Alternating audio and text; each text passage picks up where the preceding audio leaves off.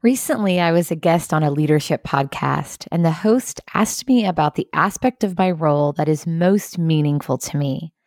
I quickly responded that it is the role of leadership coach, being able to come alongside leaders and help them self discover.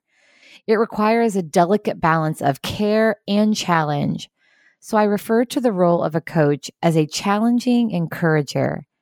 It's caring so much about the person in your relationship that you're willing to challenge him or her, push him or her out of their comfort zone. And the challenge and encourage aspects of the equation go hand in hand and support each other. They lend credibility to the other. One thing we don't often talk about is the importance of the mindset of the person receiving the challenge and encouragement. My team would say that I am a challenging encourager to them. And it's true. I am because of their growth mindset and coachability. Each individual owns his or her own development. So it's up to each individual to choose what to do with the encouragement and challenge provided. For me, connection is a core value. So when someone is receptive to the challenge and encouragement I'm providing, I feel a connection there and I'm much more likely to offer it up. The other factor in a successful coaching relationship is the level of trust.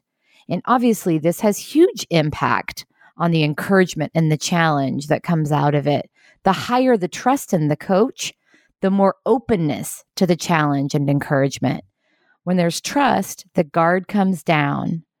So until I can most effectively encourage and challenge, I must earn a level of trust by asking questions, showing genuine care for the person, and being vulnerable myself. And notice that I said earn a level of trust. That's on the coach, that's on the leader. So, what about your team?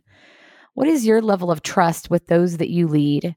Have you earned the right to challenge and encourage them? Do you balance your challenge with encouragement so that they know you care about them as a person, that you see and get them? Until next time, be a challenging encourager and build trust with those you lead. We are all works in progress and grow from the coaches in our lives who are willing to challenge and encourage. And as always, take care of yourself and each other.